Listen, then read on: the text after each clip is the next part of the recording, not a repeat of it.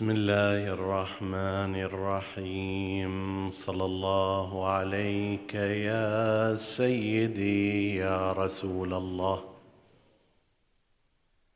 صلى الله عليك وعلى ابن عمك أمير المؤمنين. وعلى أهل بيتك الطيبين الطاهرين.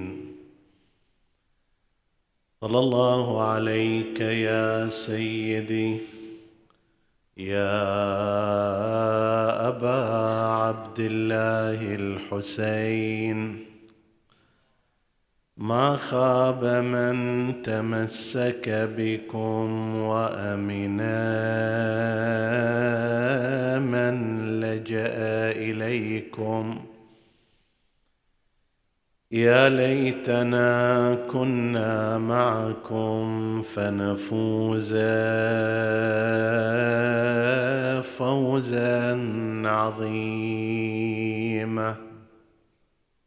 عطروا مجالسكم بذكر محمد وآل محمد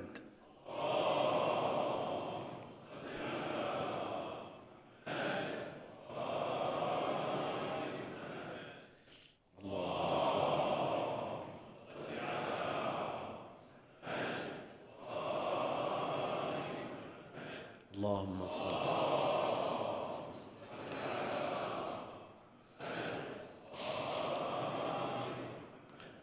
حديثنا بإذن الله تعالى ينطلق من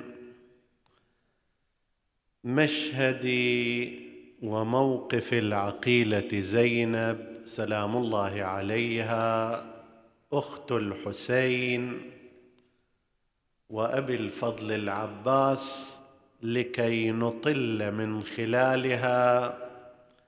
على مكانة الأخت في الأسرة وما ينبغي أن تحاط به من اهتمام ورعاية. ونبتدئ بالآية المباركة التي تتحدث عن دور أخت موسى عليه السلام. ثم نمر ببعض النماذج التي تجلت فيها حالة الأخوة ودور الأخت مع أخيها بل إخوتها. في قصة نبي الله موسى على نبينا وآله وعليه أفضل الصلاة والسلام يقول القرآن الكريم واصفا تلك المرحلة التي وضعت فيها أم موسى نبي الله وقالت لأخته قصيه فبصرت به عن جنب وهم لا يشعرون. الأم قالت لأخت موسى يظهر أنها كلثم تابعيه بعد أن ألقته في ماء النيل. قصي أثره اتبعي أثره شوفي إلى وين يروح. فبصرت به عن جنب وهم لا يشعرون إلى أن وصل إلى قصر فرعون وأخذوه فجاءت بالخبر إلى أمها ثم مارست الدور الآخر عندما اقترحت عليهم أنها تعرف أهل بيت يكفلون هذا الرضيع حتى لا يموت من العطش وهكذا بالفعل صار بعد أن حرمنا عليه المراضع. كان دور الأخت هنا دور الرعاية والعناية والمواصلة وإتمام مهمة الأم في الحفاظ على أخيها. هذا نموذج نمر عليه مرورا سريعا وفيه من الدروس الكثير. لا تقتصر القضية على هذه العلاقة الاستثنائية التي شهدها أحد الأنبياء. عندما نأتي إلى زمان الجاهلية لأننا نتحدث عن الأخوة بين الأخت وإخوانها وبالعكس باعتبارها عاطفة وغريزة من أعظم الغرائز التي جعلها الله سبحانه وتعالى وتحمل من معاني المحبة والحنان والعطف والرعاية والقرابة إلى ما شاء الله. نموذج آخر وإن كانت النماذج كثيرة لكن حديثنا ليس هنا إنما هذا لتمهيد الموضوع. ما يذكر عن تماضر بنت عمرو المعروفة بالخنساء. خنساء امرأة عربية أدركت الإسلام وأسلمت أيضا وتوفيت في حوالي خمسة وعشرين هجرية. وتعتبر من أهم الشاعرات لو لم تكن أهم شاعرات العرب. هذه المرأة عرفت بشدة علاقتها بأخيها وبالعكس صخر الخنساء وصخر حتى يضرب المثل في حزنها عليه كما يضرب المثل في رعايته إياها به. حتى لما يجي أحد شعراء الحسين عليه السلام وهو ابن العرندس الحلي يريد يشبه حزنه وبكاءه بمن يقول فعيناي كالخنساء تجري دموعها وقلبي شديد في محبتكم صخر. هذا ابن العرندس من ألمع شعراء أهل البيت عند شاعرية فخمة جدا وفيها من البلاغة والمعاني الشيء الكثير. يعني يقول عيني تسيل دموع مثل الخنساء وقلبي من الولاء والانتماء مثل صخر. صخر طبعا هم بمعنى الحجر الصلب الشديد ويريد أن يستعير نفس الاسم التاريخي. وهذه ينقلون يعني في علاقتها بأخيها ومنبع العلاقة ليش؟ أشير إليه هنا لأننا سوف نعطف الكلام فيما بعد. هاي امرأة كانت كان زوجها عديم الرجولة يصير أن إنسانة تبتلى بزوج عديم الرجوله فهذا كان لا يكد شيئا يعني مو مال شغل. فيبقى إلى أن تخلص الفلوس حسب التعبير يقول لها بعد أنت صرت ثقل علي وعلى أولادي جهزي نفسك لكي ترجعي إلى أهلك. فهاي ككثير من النساء تحب الحفاظ على أسرتها مو بهالسهولة تتخلى عن حياتها الزوجية وراها أولاد وراها أسرة. ماذا تصنع بهم؟ فتقوم تروح إلى أخيها الصخر. تقول له ترى وضعنا هالشكل صار والرجال هذا مو مال مكدة مو مال شغل. فماذا أصنع؟ فيقسم لها شطر ماله نصف ماله يعطيها إياه.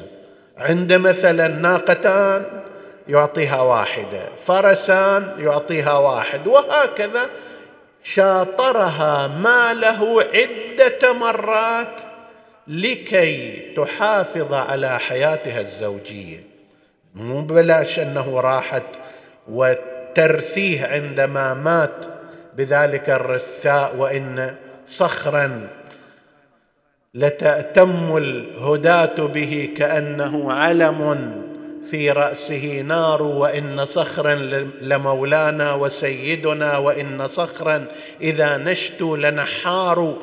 إلى آخره هذه القصيدة من غرر الشعر العربي في الرثاء. فهذا نموذج آخر من تلك العلاقة. وصفية بنت عبد المطلب في الإسلام مع أخيها حمزة سيد الشهداء. كان على علاقة استثنائية في المحبة والإعانة. ولذلك لما استشهد حمزة خشي رسول الله على صفية أن تموت. ولذلك منع أن تذهب إلى حمزة لما مثل به من قبل هند وقومها وشق بطنه واستخرجت أحشاؤه خشي النبي على صفية إذا تشوف أخوها بهذه الصورة من الممكن أن تنتهي. الله يساعد قلب زينب.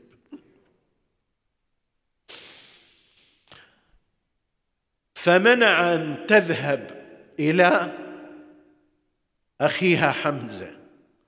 أصرت وقالت يا رسول الله إنا لله وإنا إليه راجعون.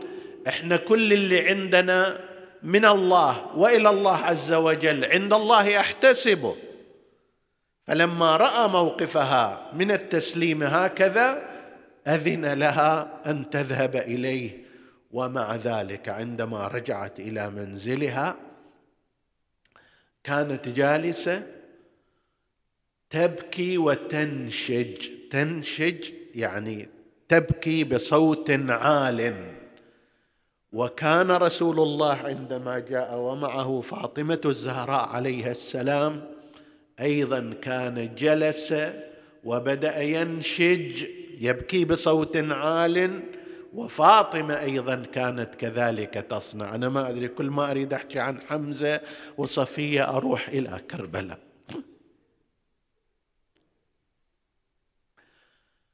هذه صفية وزينب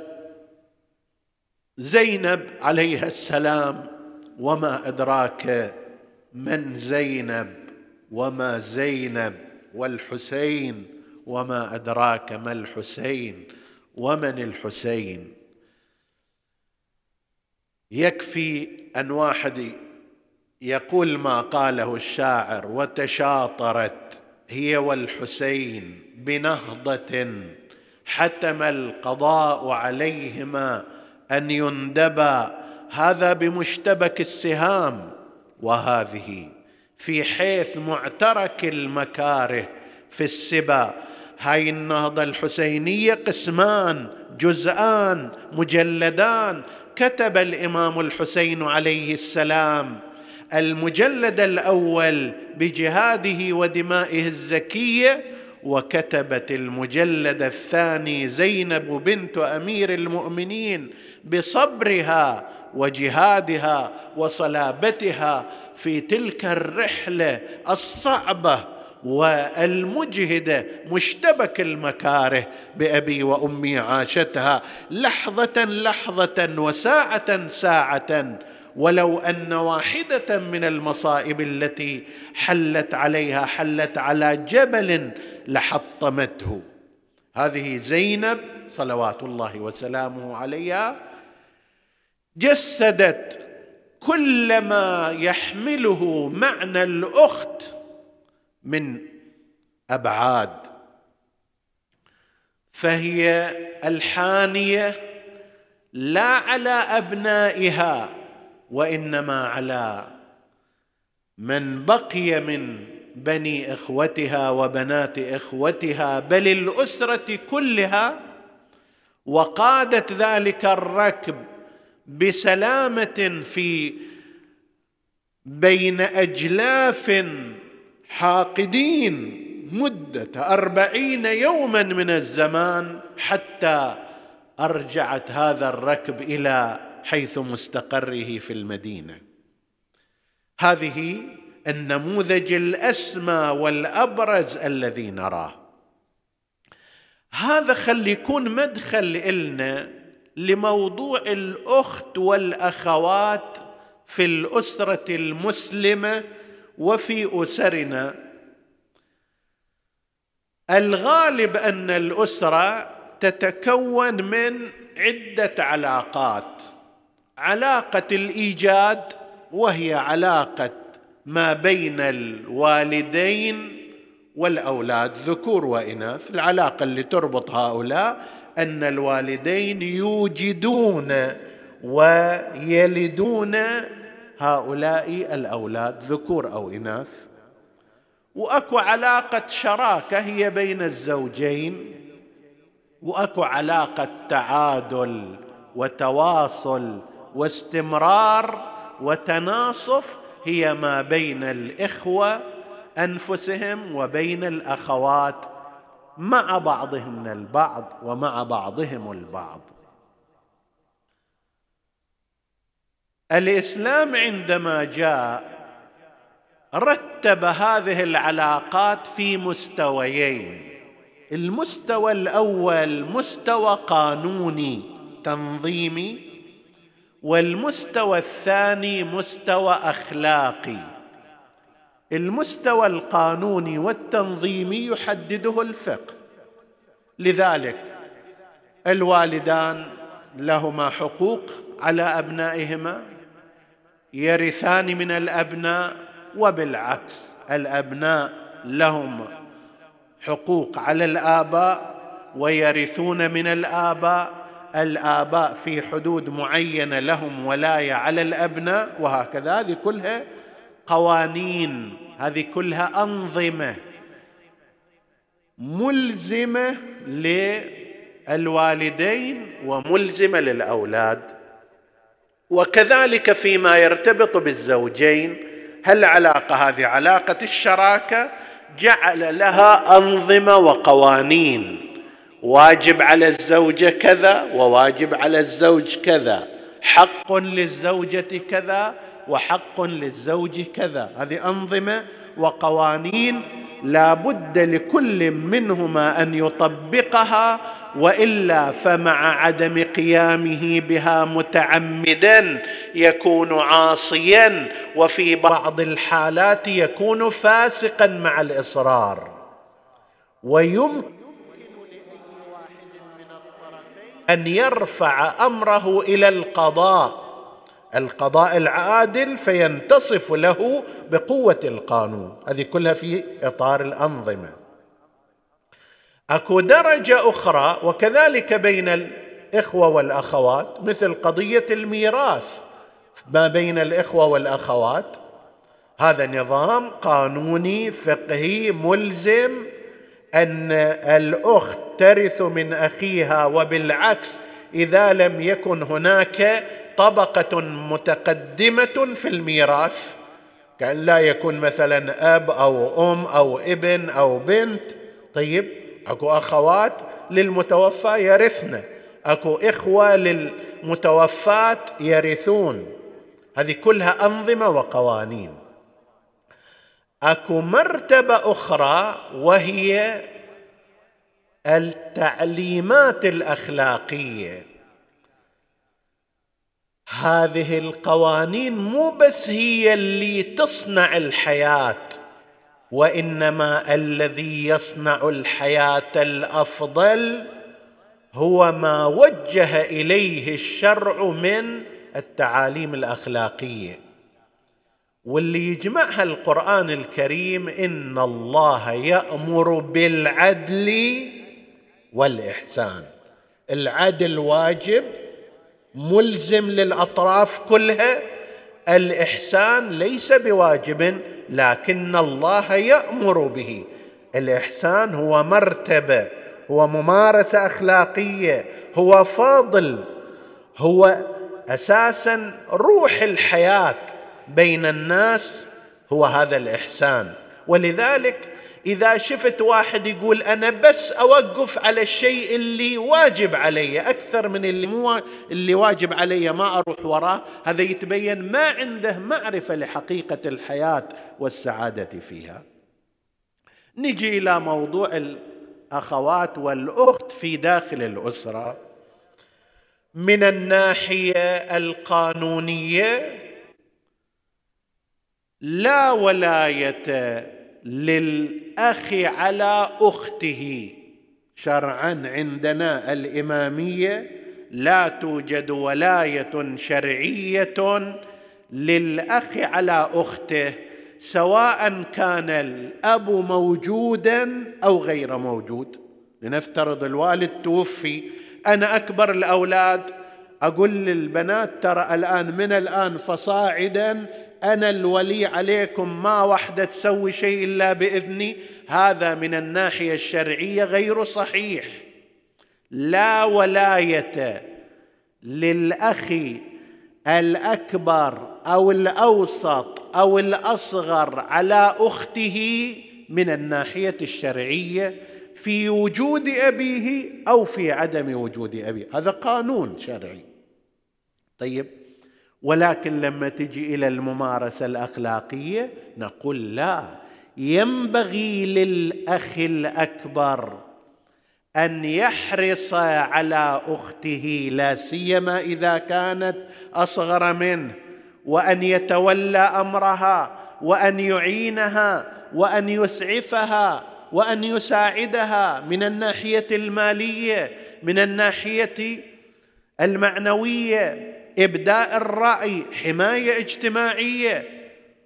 ليس من الصحيح أن يقول انه أنا ما دام ما إلي ولاية عليها ما لي شغل فيها ماتت ولا بقيت حية. لا ذاك في ضمن إطار القانون صحيح لكن في إطار الإحسان في إطار الممارسة الأخلاقية ينبغي لهذا الأخ أن يقوم بما يحسن به القيام به. في الطرف الآخر. الأخت لا يجب عليها أن تخدم مثلا أخاها. أمور أشياء أشغال ثياب غير مواجب عليها. شرعا لا يجب عليها. هذا من الناحية القانونية لكن إذا تريد تروح على موضوع الإحسان والممارسة الأخلاقية يجدر بها أن تعين أخاها. وأن تحول محبتها وحنانها وعطفها إلى شيء من هذا القبيل إلى قضاء حاجاته إلى مساعدته في أموره. صحيح قانونا لا يجب عليها ولكن اخلاقا ولكن احسانا ولكن مقتضى الأخوة أن تفعل ذلك. فاذا عندنا مرتبتان. وهذا بالنسبة إلى الأخوات وبالنسبة إلى الزوج والزوجة وبالنسبة إلى الوالدين كل هذا موجود.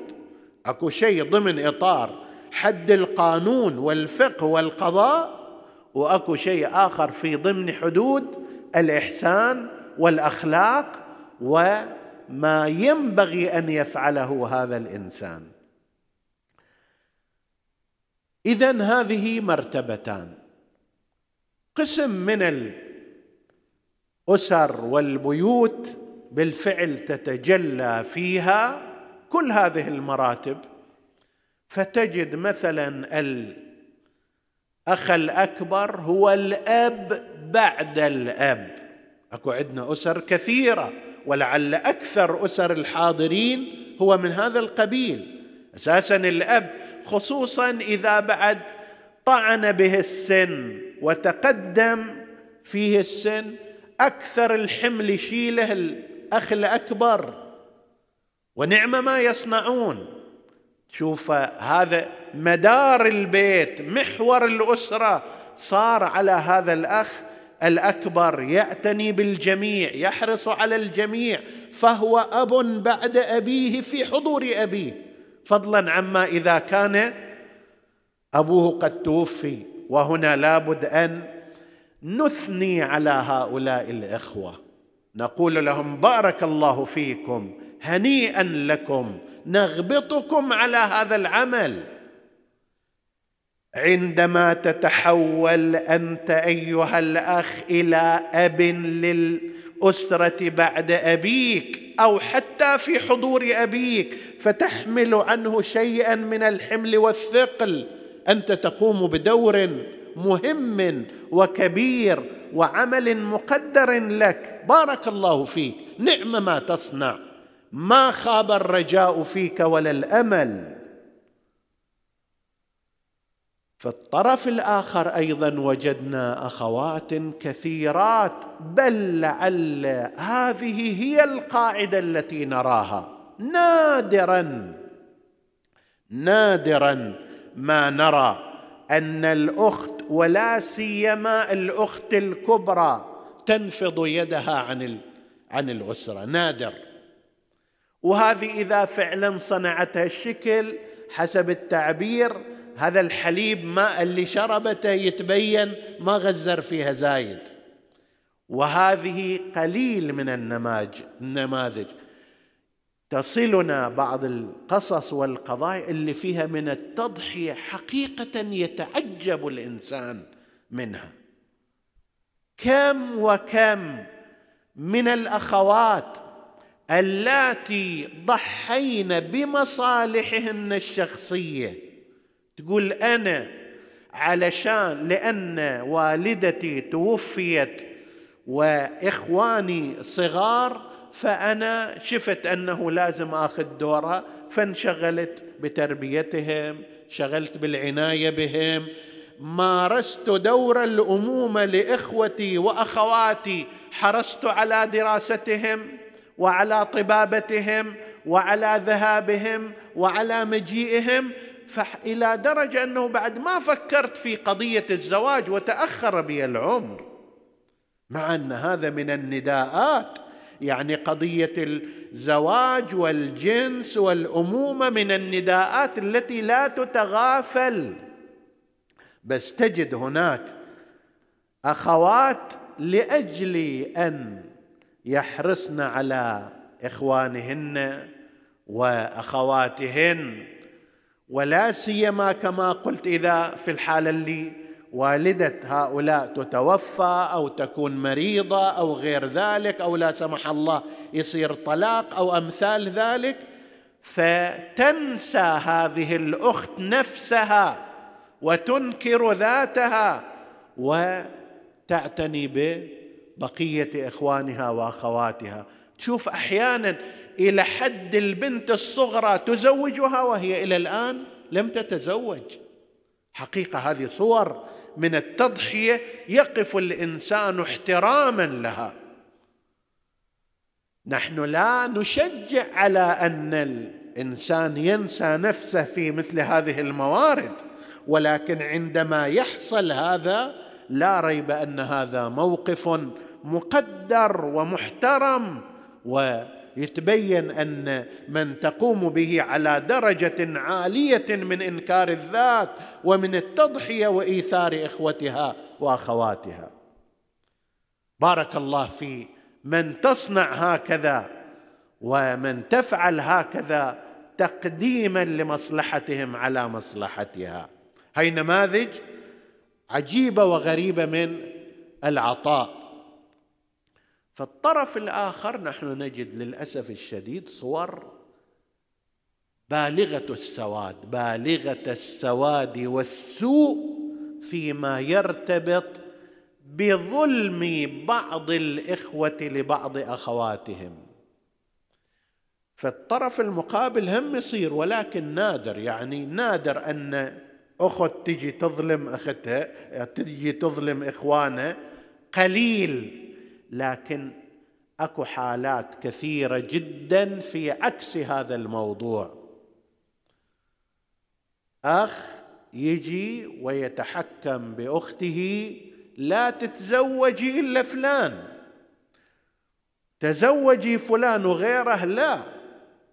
ذات مرة نقل لنا أن فتاة كسر أخوها ذراعها بخشبه شديد ثقيله ليش؟ لكي يرغمها على أن ترفض فلان الذي تقدم لها لأنه هو ما يحبه ما يريده. رجل متدين ظاهرا عنده أخلاق مناسب للزواج. أنا ما يعجبني هذا مو من بلدتي مو من مكاني مو من ربعي ما أشتهيه. من جهة ثانية من جماعة ثانية. لازم ترفضي. يا هذا ما في شيء وأنا أريده. نقل أنه ظل يضربها بخشبة على يدها حتى كسر يدها. إلا لازم ترفضي هذا الشيء. هذا ظلم عمل محرم يستوجب التدخل القانوني أحيانا. وهو تنكر لمبدأ الأخوة. وين العدل؟ وين الإحسان في مثل هذا؟ وللأسف هذا موجود في عالمنا العربي والمسلم بنحو ليس بالقليل للأسف الشديد. في أحد البلدان الإسلامية ما أقول الاسم هناك في منطقة من المناطق مقبرة. مقبرة معروفة عند أهل تلك المنطقة. هاي المقبرة لشنو؟ يقولوا هذه إذا وحدة من النساء من الفتيات غلطت أخوها يجي يستلمها ويقتلها ويروح يذبها هناك مثل جيفة هكذا. من أجاز لك هذا؟ من خولك هذا؟ ما يسمونه بجرائم الشرف. وهذا للأسف في بعض البلدان الإسلامية بالقوانين الباطلة محمي. يعني إذا لنفترض امرأة غلطت غلطا أذنبت ذنبا وإجا أخوها وقتلها على أثر ذلك الذنب. في بعض البلدان الإسلامية لا يقتل هذا لقتله أخته. يسمونها هي من جرائم الشرف. هذه من جرائم انعدام الشرف عنده وليس من جرائم الشرف.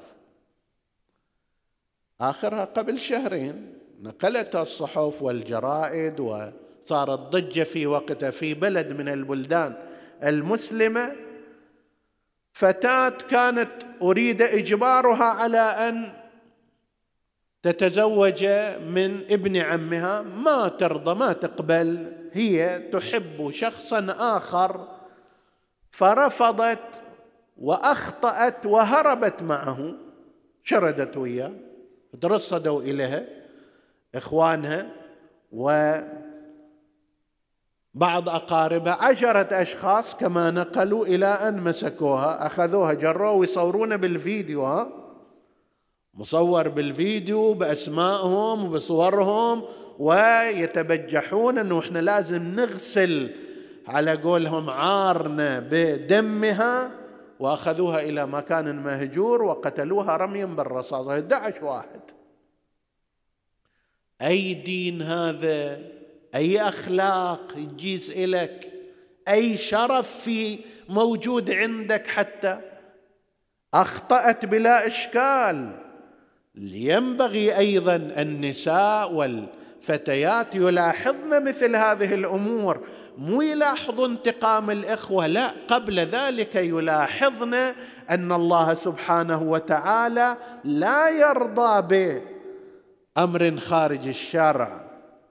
بس على فرض حصوله أي حق لهذا الشاب الأهوج الطائش اللي هو ربما سوى أعمال أسوأ منها بعشرات المرات؟ طيب بس يجي ويطلق الرصاص هكذا ويتبجح بأنه هذا دفاع عن الشرف وما شابه ذلك. هذه للأسف الشديد من الأمور التي توجد في مجتمعنا المسلم كما عندنا تلك الصور البديعة والرائعة حماية الإخوة لأخواتهن.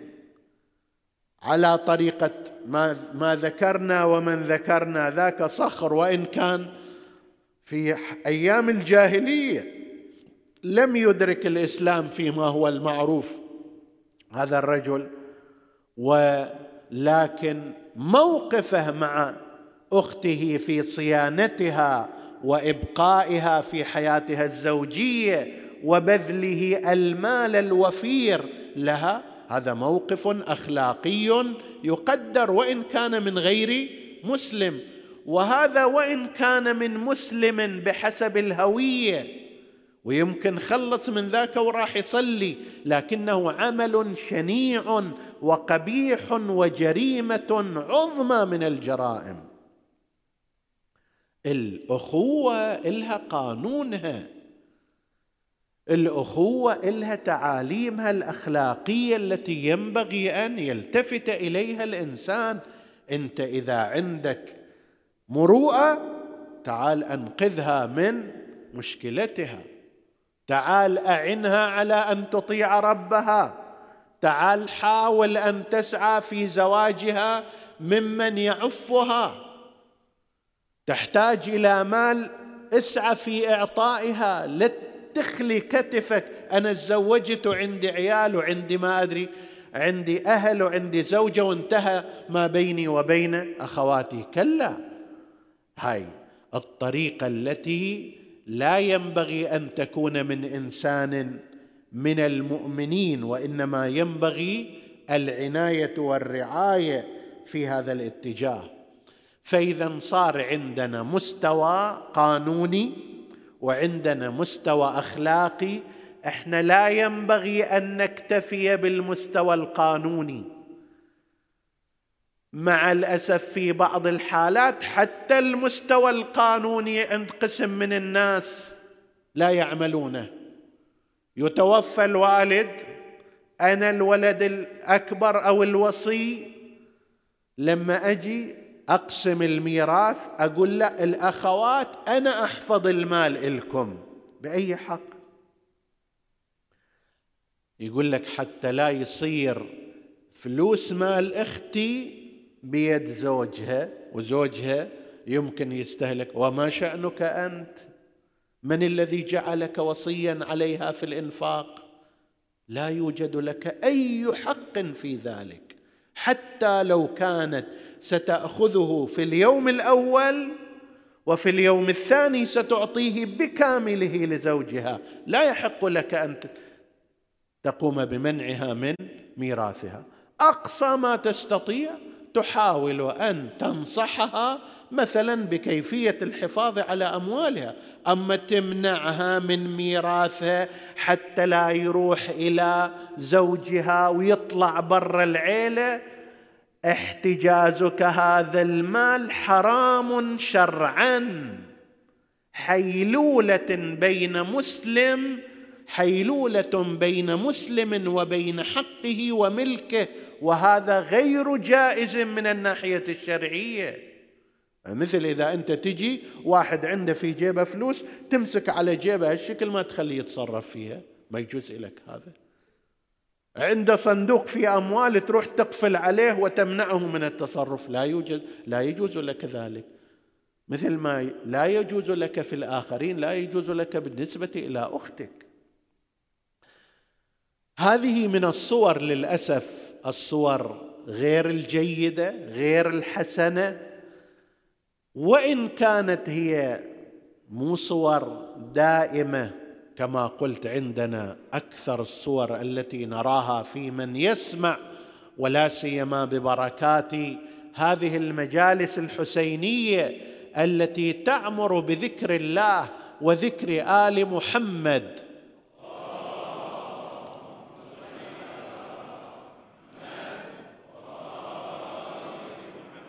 فتلين فيها القلوب وتستهدي فيها النفوس ويتعرف فيها على الأحكام الشرعية. هي من بركات الحقيقة هذه من بركات. الحسين سلام الله عليه وهذا ينبغي تكراره دائما وأما بنعمة ربك فحدث. في كل سنة بل في طول السنة. هاي أبناء وأتباع أهل البيت عليهم السلام على الأقل في هذا الموسم لو حضر الواحد منهم مجلسا واحدا في كل ليلة فهو عشر ساعات يتعرض إلى هذا العطاء والهدى الإلهي. إذا تحسبها سنة وراء سنة وراء سنة شقد تصير هذه؟ تتراكم المعرفة. يكبر العلم بالدين وبالأحكام.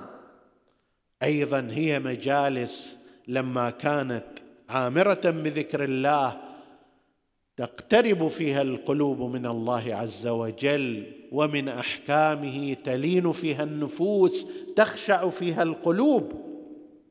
ولذلك لها أثر عظيم جدا. إحنا نلاحظ مثلا هذه الجرائم التي تحدث في الغالب تحدث في خارج هذه الدوائر.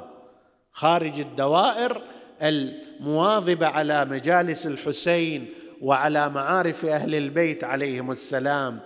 نسأل الله أن يديم هذه النعمة علينا وأن يبارك لنا فيها. إنه على كل شيء قدير. هذا فد شيء خلاصة وموجز عما يرتبط بقضية الأخت في الأسرة ومكانتها وما الذي ينبغي منها ولها. منطلقين في ذلك من موقف تجسد في مثل هذه الأيام عندما قامت سيدة نساء كربلاء وعقيلة الطف زينب بنت أمير المؤمنين عليه السلام ورافقت أخاها الحسين صلوات الله وسلامه عليه في هذه النهضة التي تشاطرت وإياه فيها وتقاسمت معه المجد وتقاسمت معه الأجر.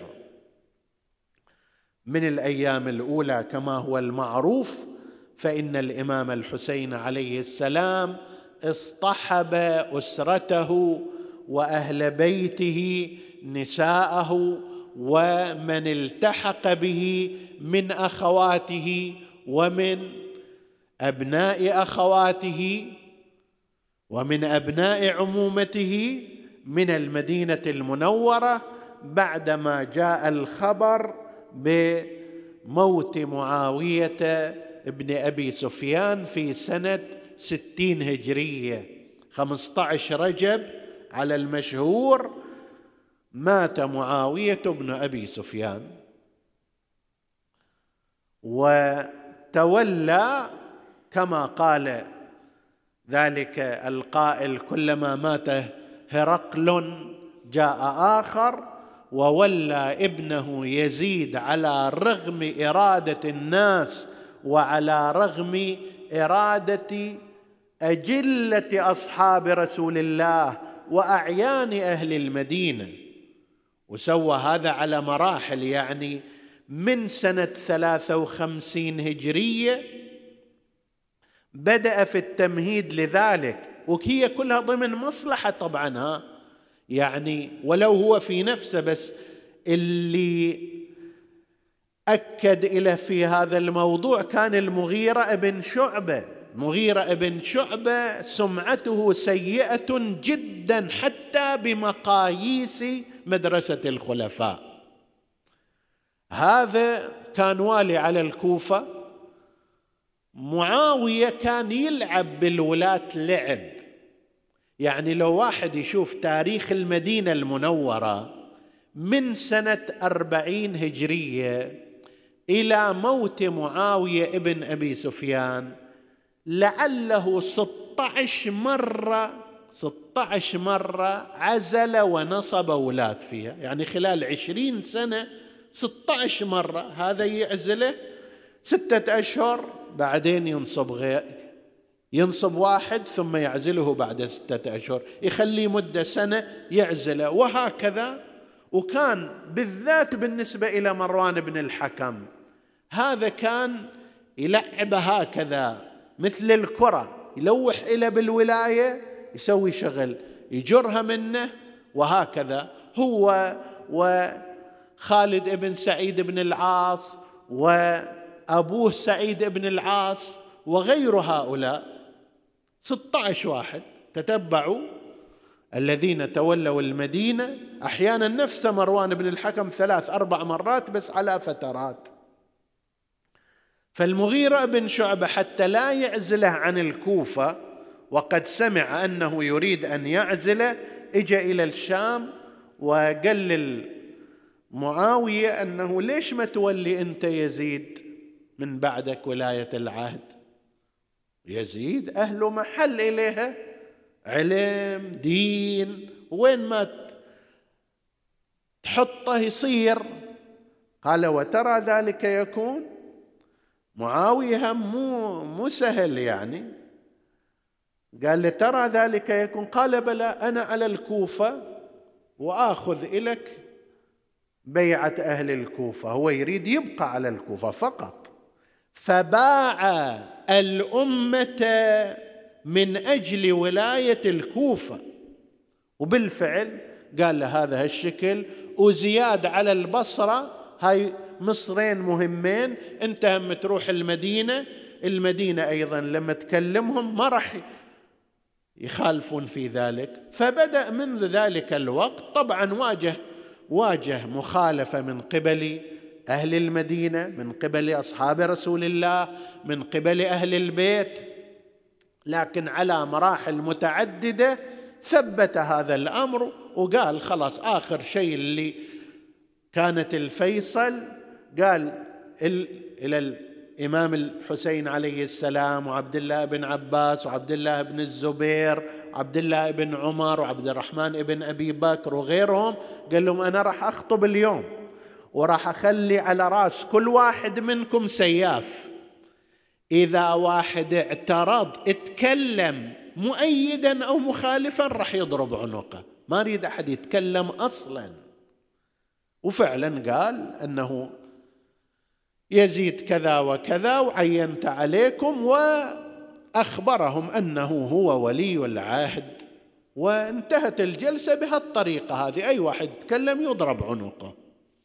على أي حال لما مات بهذه الطريقة انتقلت ولاية العهد إلى يزيد بن معاوية وكان بر دمشق فدزوا إلى خبر تعال اترك شوية هذا اللعب والصيد والقنص وما شابه ذلك. أنت صرت خليفة على حين غفلة. فرجع إلى دمشق واستلم وأرسل رسالة إلى واليه والي أبيه على المدينة الوليد ابن عتبة ابن أبي سفيان أنه خذ البيعه من أهل المدينة عامة ومن ثلاثة نفر خاصة. فإن أبوا فاضرب أعناقهم. الحسين عليه السلام وعبد الله بن الزبير وقيل عبد الله بن عمر. فجاء الخبر إلى المدينة المنورة وصل من خمسة عشر رجب قيل وصل يوم خمسة وعشرين ليلة ستة وعشرين حوالي 11 يوم في الطريق إلى أن وصل. استدعى الوليد ابن عتبة ابن أبي سفيان الإمام الحسين عليه السلام واستدعى عبد الله بن الزبير. عبد الله بن الزبير ما اجى الإمام الحسين جاء ومعه جمع من إخوته وبني إخوته وخلاهم على الباب ينتظرون وهو دخل. لما دخل شاف مروان بن الحكم. هذول اثنيناتهم متنافسان على الحكم.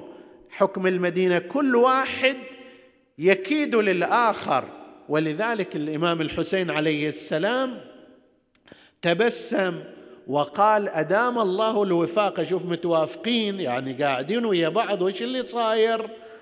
طيب كل واحد منهم طبعا يريد أن يحوش النار إلى قرصه.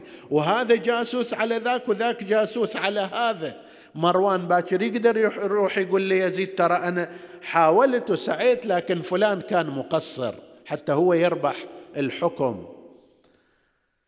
فالوليد ابن عتبة قال للإمام الحسين عليه السلام إن فلان قد مات وإن يزيد قد جاء بعده وهو يدعوك إلى البيعة. فالإمام الحسين عليه السلام وهو ذكي الإمام الحسين. إذا يقدر يدفع الموضوع بكلمة ما يدفعها بكلمتين. إذا يقدر يدفع الموضوع بكلمة ما يحتاج إلى السيف هذا هو الذكاء. مو أول شيء يبرز آخر ما لديه. فالإمام الحسين عليه السلام قال له الوليد ابن عتبة ما أظنك تقنع ببيعتي سرا ولكن نصبح وتصبحون وننظر وتنظرون أينا أحق بالخلافة؟ شوف باكر الآن جاي بايعك هنا ما ما يقنعك هذا؟ خلينا نشوف باكر شلون يصير الموضوع. الوليد كان طبيعته مو صدامية. لا أقل في ذلك الموقف. فقال له ذاك إليك يا أبا عبد الله كيفك؟ فأراد الحسين عليه السلام القيام والانصراف. مروان اللي اللي يتحين الفرصة حتى يبدي أنه هو الحريص على الحكم والملك وهو اللي يريد يدعم الدولة قال يا أمير لئن فاتك الثعلب لن ترى إلا غباره اوثقه كتافا. كتفه ثم أعرض عليه البيعة. فإن بايع وإلا ضربت عنقه. فإن أبيت إذا أنت ما تريد تضرب عنقه أنا أضرب عنقه. الإمام الحسين عليه السلام أبي الضيم. نفس أبيه بين جنبيه التفت إليه وقال له بشتيمه يا ابن فلانة أنت تقتلني أم هو؟ كذبت ولا أمت. والله لا تستطيع لا أنت ولا هو. ما تقدر لا أنت ولا هو أن تقتلني. ارتفع صوت الإمام الحسين عليه السلام في هذه الأثناء وسمع بنو هاشم خارج الديوان صوت الحسين. بعض أرباب الخبر يقول أنه فهجموا على داخل الديوان يتقدمهم قمر العشيرة أبو فاضل. عجيب أبو فاضل. زعلان ليش الحسين يتعدى عليه بالكلام؟ ما تتحمل هذا؟ تقدر تتحمل تشوف الحسين كيف ينحر نحرا بالسيف؟ من لطف الله بالعباس عليه السلام أنه استشهد قبل الحسين وإلا ماذا كان يصنع لو رأى ما الذي حصل للحسين عليه السلام؟ ما يتحمل بأبي وأمي زعل الحسين كلام خشن إلى الحسين ما يتحمل. فكيف يتحمل وهو يرى الحسين يقول لقد تفتت كبدي من الظمأ. يقدر يتحمل العباس؟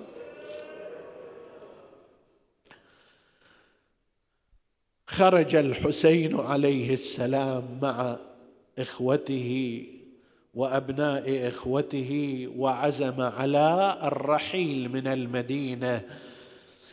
وين يروح الآن؟ إلى محل النجوى. إحنا وإحنا على غير تلك العلاقة. إذا ضاقت بنا الأمور وين رايحين؟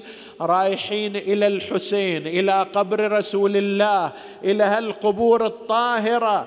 طيب الحسين في ذاك الوقت لمن يروح إلى قبر جده رسول الله. اللي الوقت ليل ذهب إليه ليلا فصلى ركعات عنده. قرأنا النص قبل ليلة. فقر فصلى ركعات عنده وقال اللهم إن هذا قبر نبيك وابن بن قبر نبيك وأنا ابن بنت نبيك وقد نزل بي من الأمر ما قد علمت. اللهم إني أحب المعروف وأنكر المنكر. فأسألك يا ذا الجلال والإكرام إلا اخترت لي ما هو خير لله فيه رضا ولرسوله وللمؤمنين. ثم غفى أبو عبد الله الحسين عليه السلام على قبر أبي على قبر أبيه وجده رسول الله فرأى جده في المنام وهو مقبل عليه. قال الحسين يا جداه يا رسول الله. أنا الحسين فرخك وابن فرختك وسبطك الذي خلفتني في أمتك. فخذني إليك يا رسول الله لا حاجة لي في العودة إلى الدنيا. قال النبي في عالم الرؤيا بني أبا عبد الله إن لك مقاما لن تناله إلا بالشهادة إن أباك وعمك ينتظرونك في الجنان. كأني بالحسين يخاطب النبي بلسان الحال. كما عبر عنه الشيخ الدمستاني ضمني عندك يا جدا في هذا الضريح علني يا جد من بلوى زماني أستري. ضاق بي يا جاد من فرط الأسى كل فسي. فعسى طود الأسى يندك بين الدكتين وحسينا وحسينا وحسينا جد صفو العيش من بعدك بالأكدار شيب وأشاب الهم رأسي قبل إبان المشي. فعلى من داخل القبر بكاء ونحن ونداء بافتجاع يا حبيبي يا حسين وحسينا.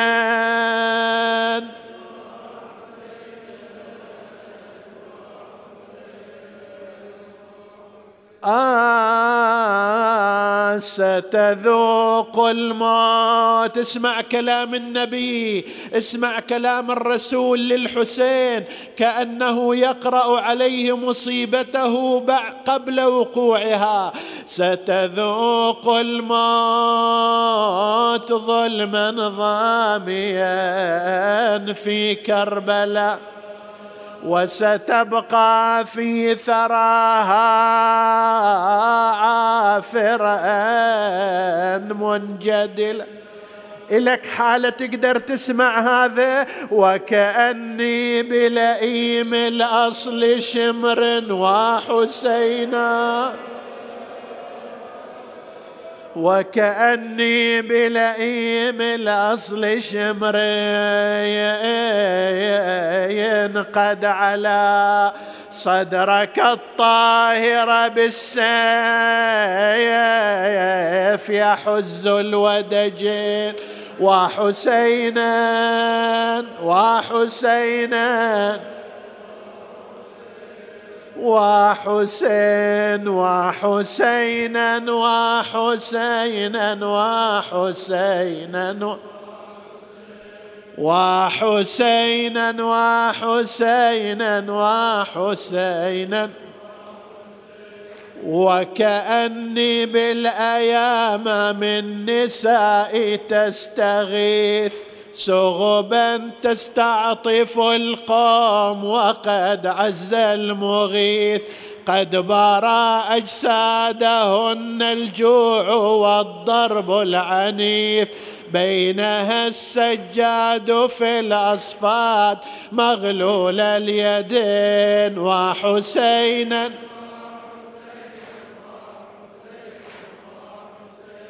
وحسينا وحسينا